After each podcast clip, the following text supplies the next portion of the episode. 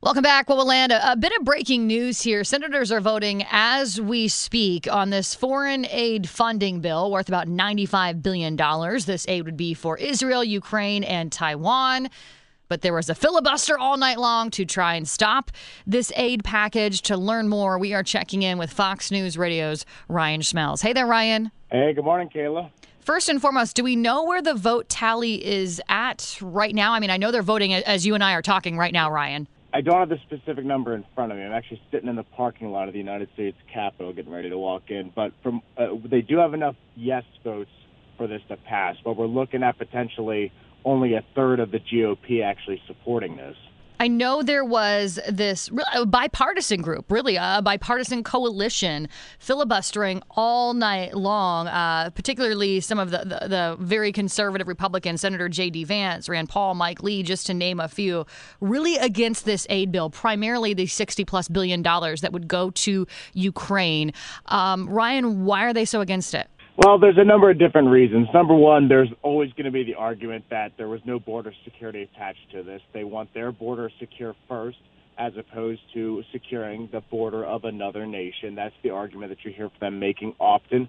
And one thing that makes J.D. Vance's opposition interesting, and you know, he was always probably going to be opposed to this, but he's got this other issue that he has where he believes that there is a loophole that is attached to this that otherwise could lead to the impeachment of former President Trump. Essentially, there are these funds that are in uh, a certain fund that's in the Ukraine spending that would go to a, a, a, I guess, an agency or a fund of sorts, and that fund expires in 2025. So J.D. Vance believes that if former President Trump were to end the war when he becomes president, because he's not going to spend those funds. Therefore, it could open up the uh, grounds to impeach him down the road. Yeah, this was a pretty big deal that happened last night. Senator Vance sent out this memo to all of his colleagues, basically saying, "Yeah, this kill switch for a potential Trump presidency is buried."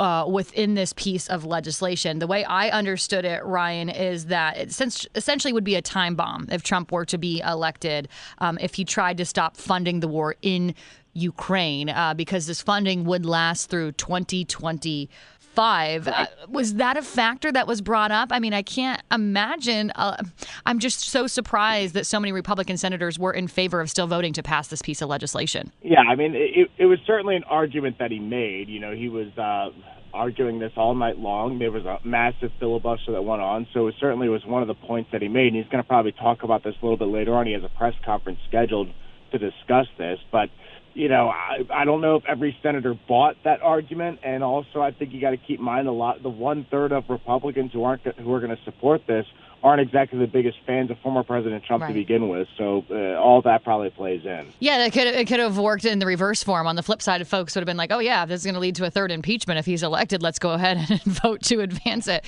So now the real question, I mean, uh, by by the sounds, this is going to pass out of the Senate. I think you and I both knew that, Ryan. No matter where the votes ended up falling here, we knew it was going to happen.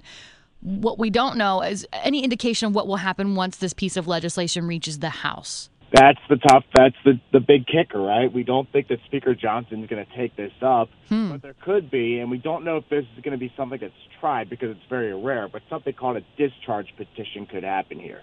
So essentially, if Democrats start signing a discharge petition and enough Republicans sign on to this, that would force the bill to go to the House floor with or without Speaker Johnson's blessing, and therefore it could have enough votes to pass that way. But we don't know if that's what some if that's something Democrats are going to try or not. I've never even heard of that. I can't wait to learn more. We'll have Congressman Jim Banks on with us tomorrow uh, to learn more about that. Ryan, really great coverage. I'm sure it's been a long night for you, my friend. So take care. We'll check back in with you later on this week. Sounds good, Kayla. Thank you so much. That's Fox News Radio's Ryan Schmelz joining us here on Well, we're probably burning the midnight oil with this filibustering all night long. Uh, but you heard it. This foreign aid bill worth about $95 billion is in fact going to head to the House really the big problem piece here is this 60 plus billion dollars for Ukraine. As mentioned, Congressman Jim Banks will be on with us tomorrow. We're going to learn a lot more about it then. Podcasts by Federated Media.